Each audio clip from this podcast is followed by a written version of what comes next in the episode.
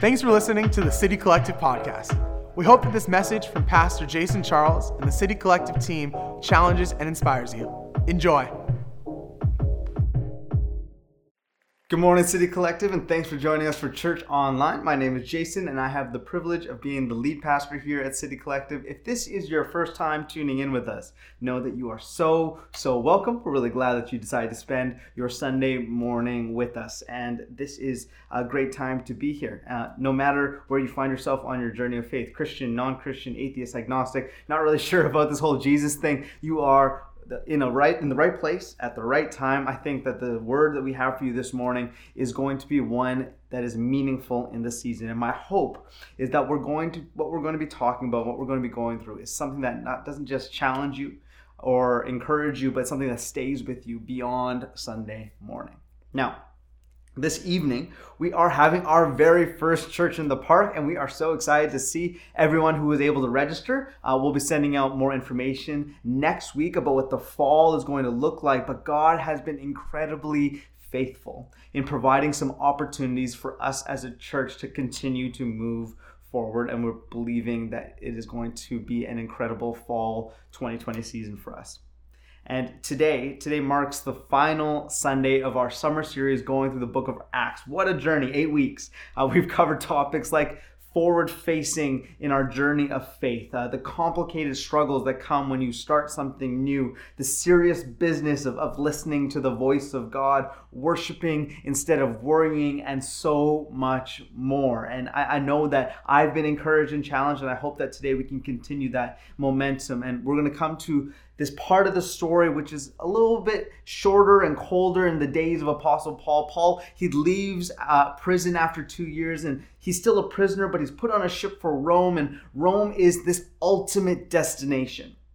And he, he wants to go to appeal to Caesar. But for Paul, Rome means so much more than the greatest city in the world. Rome is the gateway to the whole world. Rome is the ends of the earth, as so to speak. So by taking the good news of Rome, the whole world will hear it. You can imagine some of the conversations that would have been had for Paul. He's he's getting so excited to go to Rome, the, the HQ, the headquarters of the people who keep putting him in prison. And some of the people around him must have been, what is his deal? Why are you so excited to go to this place where obviously they don't want you there? But we we can correlate we can see how this purpose that he finds in this place is the thing that's driving him towards it. And we can see how our own plans they lead us in certain directions because of the urgency and the excitement and the expectation that begins to rise up inside of us even if others can't see it. When we see it in a space we see it in a person when we see it in an opportunity we want to lean in. And if you've been following along with us in the book of acts this is a story and a half Paul has been on a journey, the early church has been on a journey. Countless snags and political sentences and political opponents, conflicts, serious delays, and, and even a shipwreck. Actually, make that three shipwrecks comes his way. And someone would have been telling Paul that going on a boat probably stopped needing to be a habit.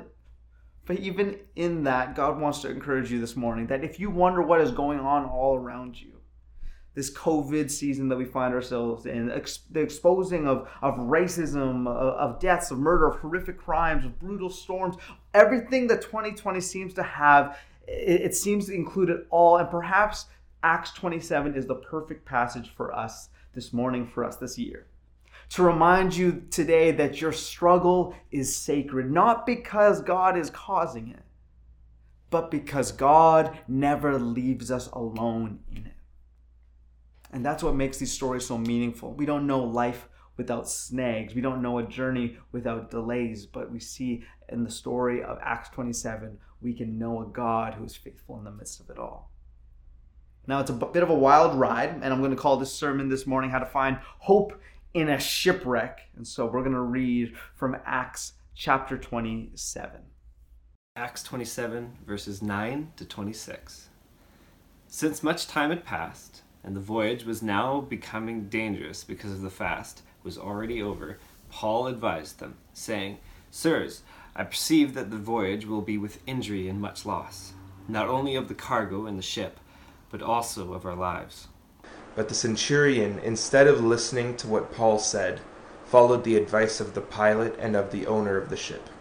Since the harbor was unsuitable to winter in, the majority decided we should sail on, hoping to reach Phoenix and winter there. This was a harbor in Crete facing both southwest and northwest. Now, when the south wind blew gently, supposing that they had obtained their purpose, they weighed anchor and sailed along Crete, close to the shore. But soon a tempestuous wind, called the northeaster, struck down from the land. And when the ship was caught and could not face the wind, we gave way to it and were driven along. As we passed to the lee of a small island called Cauda, we were hardly able to make the lifeboat secure, so the men hoisted it aboard. Then they passed ropes under the ship itself to hold it together. Because they were afraid they would run aground on the sandbar of Syrtis, they lowered the sea anchor and let the ship be driven along. We took such a violent battering from the storm that the next day they began to throw the cargo overboard. On, on the third day, they threw the ship's tackle overboard with their own hands. When neither sun nor stars appeared for many days, and no small tempest lay on us, all hope of our being saved was at last abandoned. Since they had been without food for a long time, Paul stood up among them and said, Men, you should have listened to me and not have set sail from Crete and incurred this injury and loss. Yet now I urge you to take heart, for there will be no loss of life among you, but only of the ship. Last night, an angel of the God to whom I belong and whom I serve stood beside me and said, Do not be afraid, Paul. You must stand trial before Caesar, and God has graciously given you the lives of all who sail with you. So keep up your courage, men, for I have faith in God that it will happen just as He told me. Nevertheless, we must run aground on some island. Thanks to Dan and Anthony for leading us in our scripture reading this morning. And of course, it was the absolute best to hear from Rachel, Tim, and Jack on how they're doing. We miss you, we love you, we can't wait to see you again. Now, back to Acts 27 and the dramatic tale that is that is being woven. Um, it doesn't just feel like another story. It feels like a dramatic movie out of the Pirates of the Caribbean, something with, with some flair and some drama. And that's not isolated to your reading or my reading. New Testament scholar Douglas Campbell, he says that this chapter is one of the most gripping and vivid narratives presented in all of antiquity. It's a story with hints of epic adventure. There are even traces of Homer's Odyssey that you'll find in it. And what does that really mean? Well, it means, first of all, the story is old, but it is full of action.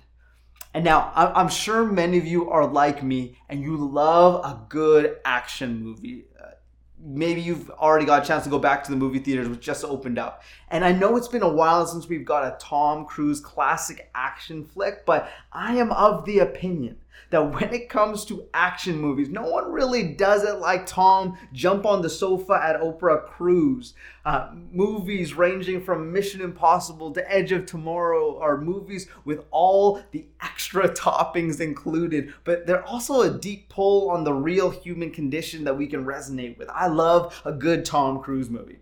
Uh, and a fairly consistent narrative that seems to find its way in into those movies is that characters who wouldn't normally join forces are forced to work together to survive.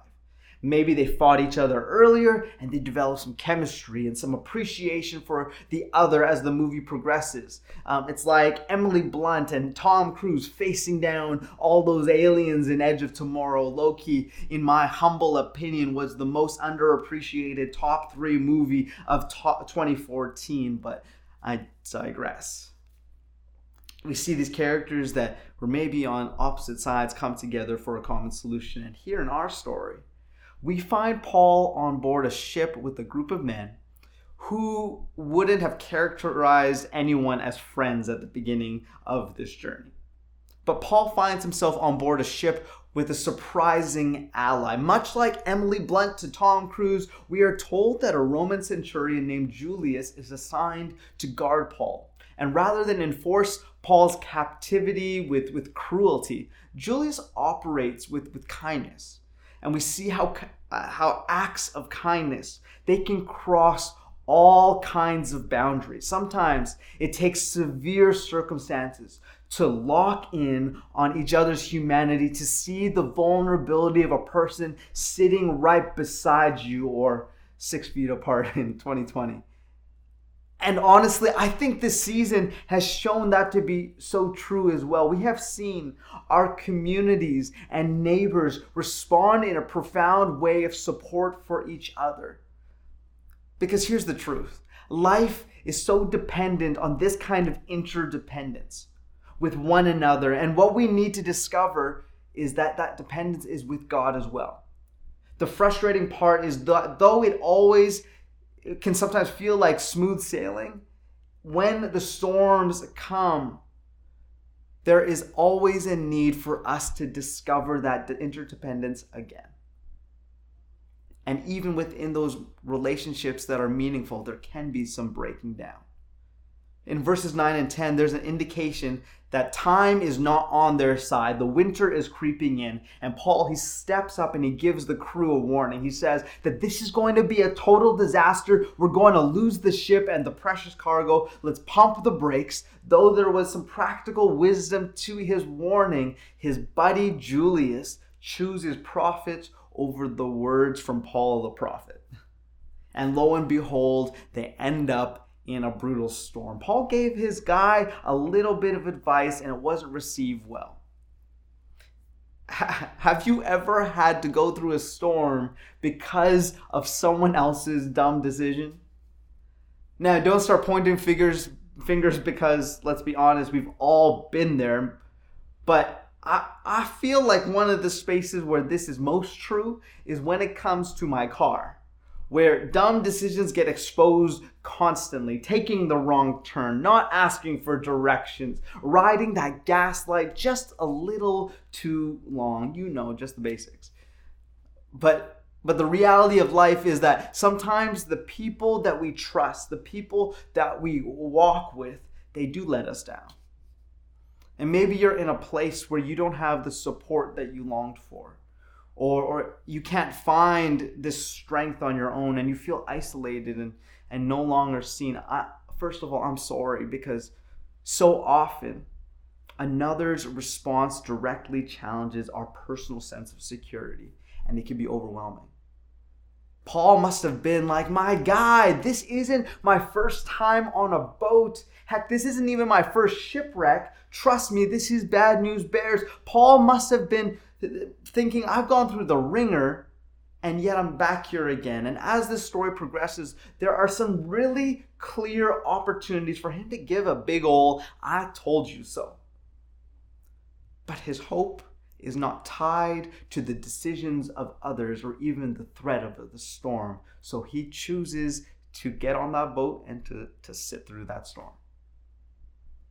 Here is what we are promised that God is not bound by other people's bad decisions in getting to your destiny or my destiny. God doesn't want bad things to happen, but if it do- does, God is able and willing to take a situation and turn it into a revelation. A man Paul had some strong trust in, Julius. He, he, he wanted to point them in a good direction, but it just wasn't the right time, and they set course for what felt like a great movie that they were going to set out upon, and it was smooth sailing, and then the wind turns, and it's like a hurricane force, and the storm is so bad that they begin to do exactly as Paul said would happen. They're throwing cargo overboard, they're throwing the tackle overboard. And then it says that things go dark with the sun being blocked out while the storm rages for three days. And then we read this powerful statement at the end we finally gave up hope of being saved. And this, this is a place we've all been before, where we have done everything that we can that we gave up some things that were valuable. We, we put away things that were actually important for our survival. But we've been so desperate that, and then it's gone from bad to worse, and the weather doesn't even cooperate. And when a crisis occurs, often our first reaction is to question God and ask why it had to happen. But what if there's a better way to respond? What if we can discover a different response that leads to a revelation? When reading um, this passage, it actually reminds me of, of the story of, of Odysseus and, and his grand tales intertwined in Greek legend. And in contrast to Paul's struggles to get to Rome, Odysseus, he's trying to, to get home and he's struggling on that journey. But on his path, there's this long list of fickle gods, these divine energies who are out to get him. In this fictitious tale, but in this historical account of a ship about to go down, Paul does something completely different. He doesn't fight against God, he trusts his God to be faithful.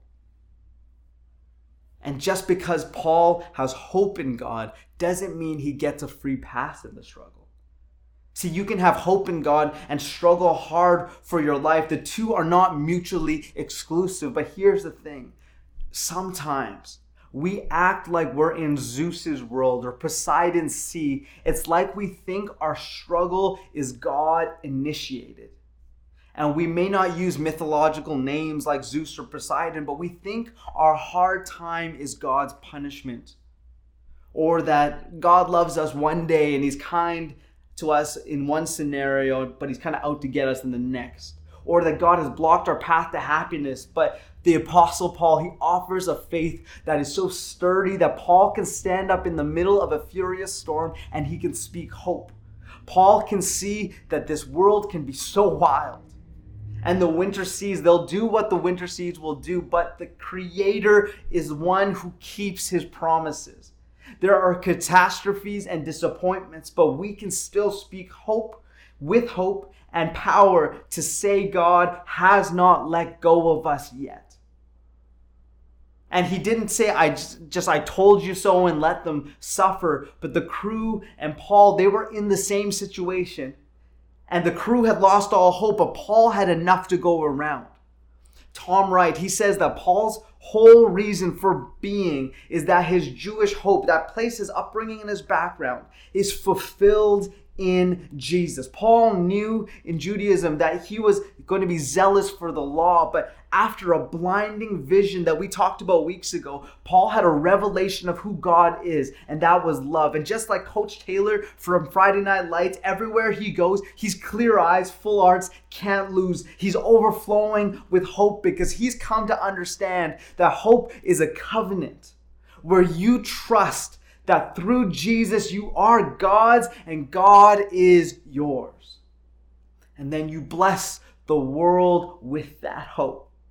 And Paul assures his listeners that their faith is secure in what God has already done for them in Christ. That you are saved by grace and changed by grace, just like he was. So much so that he holds on to this boundless hope even in the middle of a deadly storm. And this storm, it, it, drives the ship across the Adriatic Sea, and the crew, they can't do much. They, they take measurements and they discover that they are dangerously careening towards an unknown land. And they toss down the anchor four different times. And they prayed for daylight. Some of the sailors, they even tried to escape via lifeboat. And Paul, he, he gathers them all together and he says that you can't you can't abandon ship, but we can do something and we can trust that God is going to see us through that.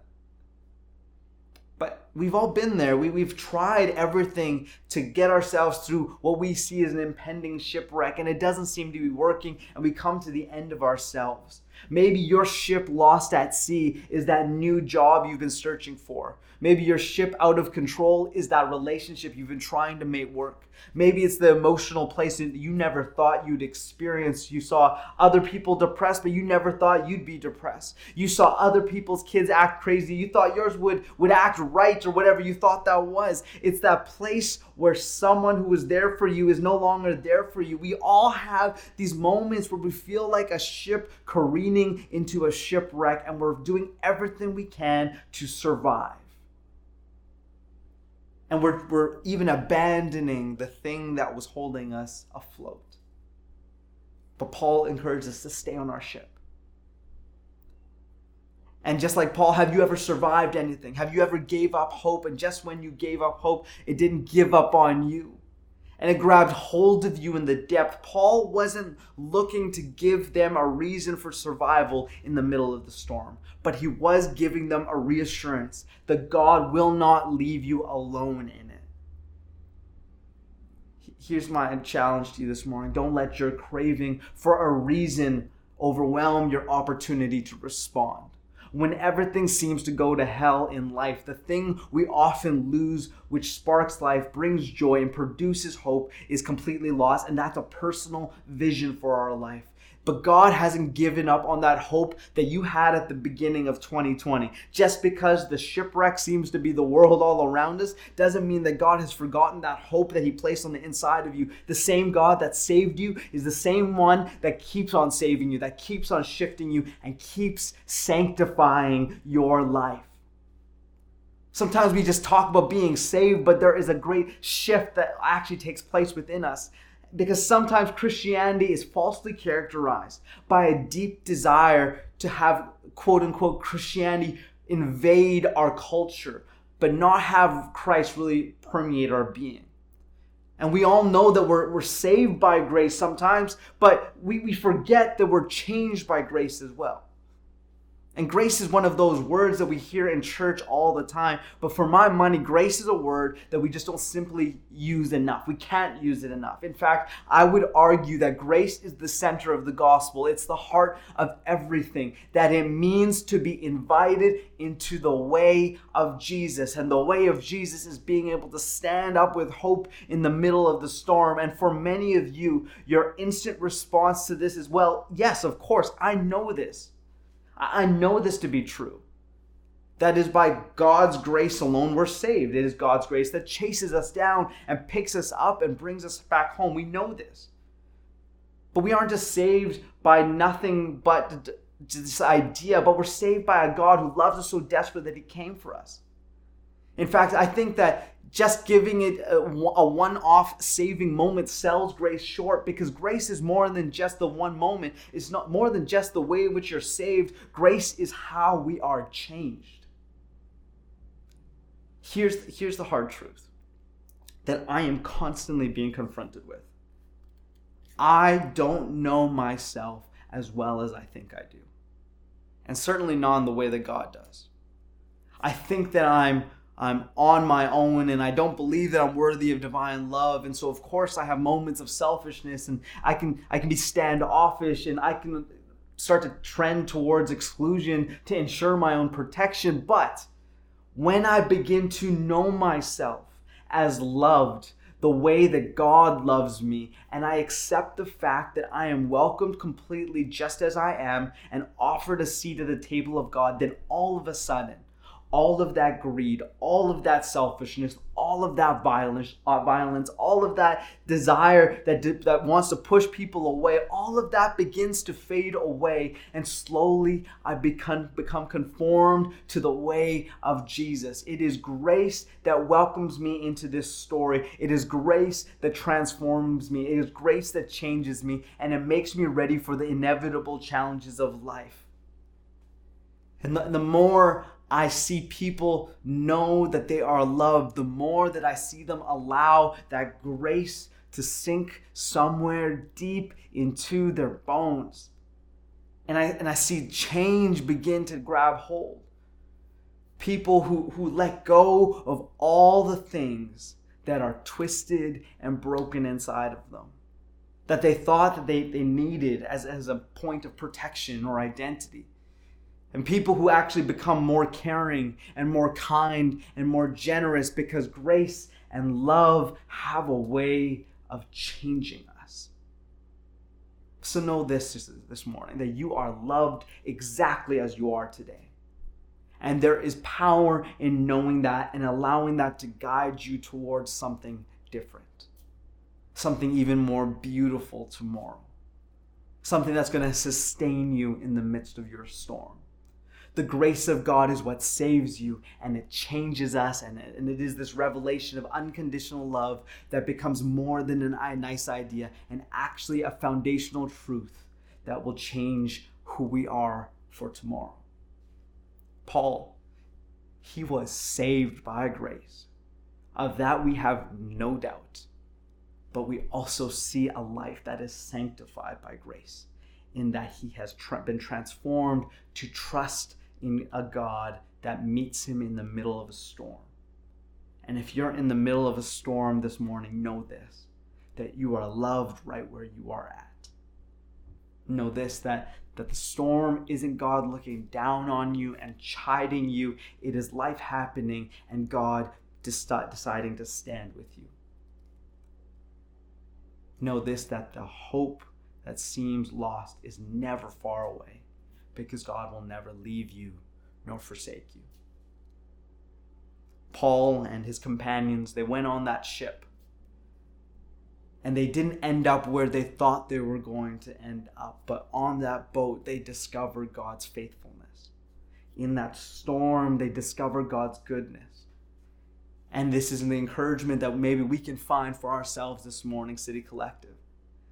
That there are storms aplenty in the lives of people who call City Collective home who are watching this morning storms that we were not expecting to have to navigate. You had different plans for the year, different plans for where it might take you, but you're in the middle of a storm and you don't know where to turn. And maybe you're even saying, just like those sailors, that, that we have lost hope.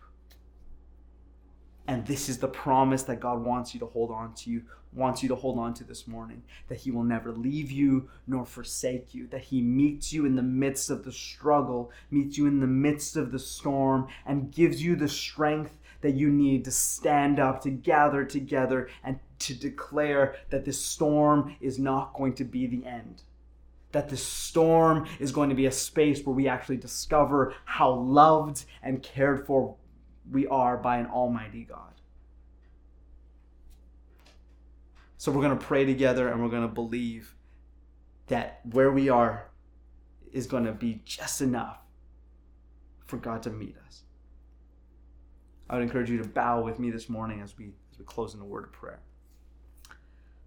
So Father, we give you thanks that your grace is more than enough that the storms come and they invade our lives and they become sometimes more than we can even seem to handle. But they're always going to be space where you are going to meet us, that it's going to be a space where your grace is going to comfort us, that your love is going to transform us, and that it's going to come forward in a beautiful and meaningful way. That this isn't a storm that you wanted us to go through, but you're going to give us a revelation in it. You're going to take this situation and turn it into a revelation, that it's going to shift us and change us the way that grace only can. Give us courage this morning to stand up and in the midst of our storm and declare that God is faithful, that you are going to help us, that you are going to be with us. And I would just pray for comfort and for peace for everyone in our community that feels like they are in the middle of a storm.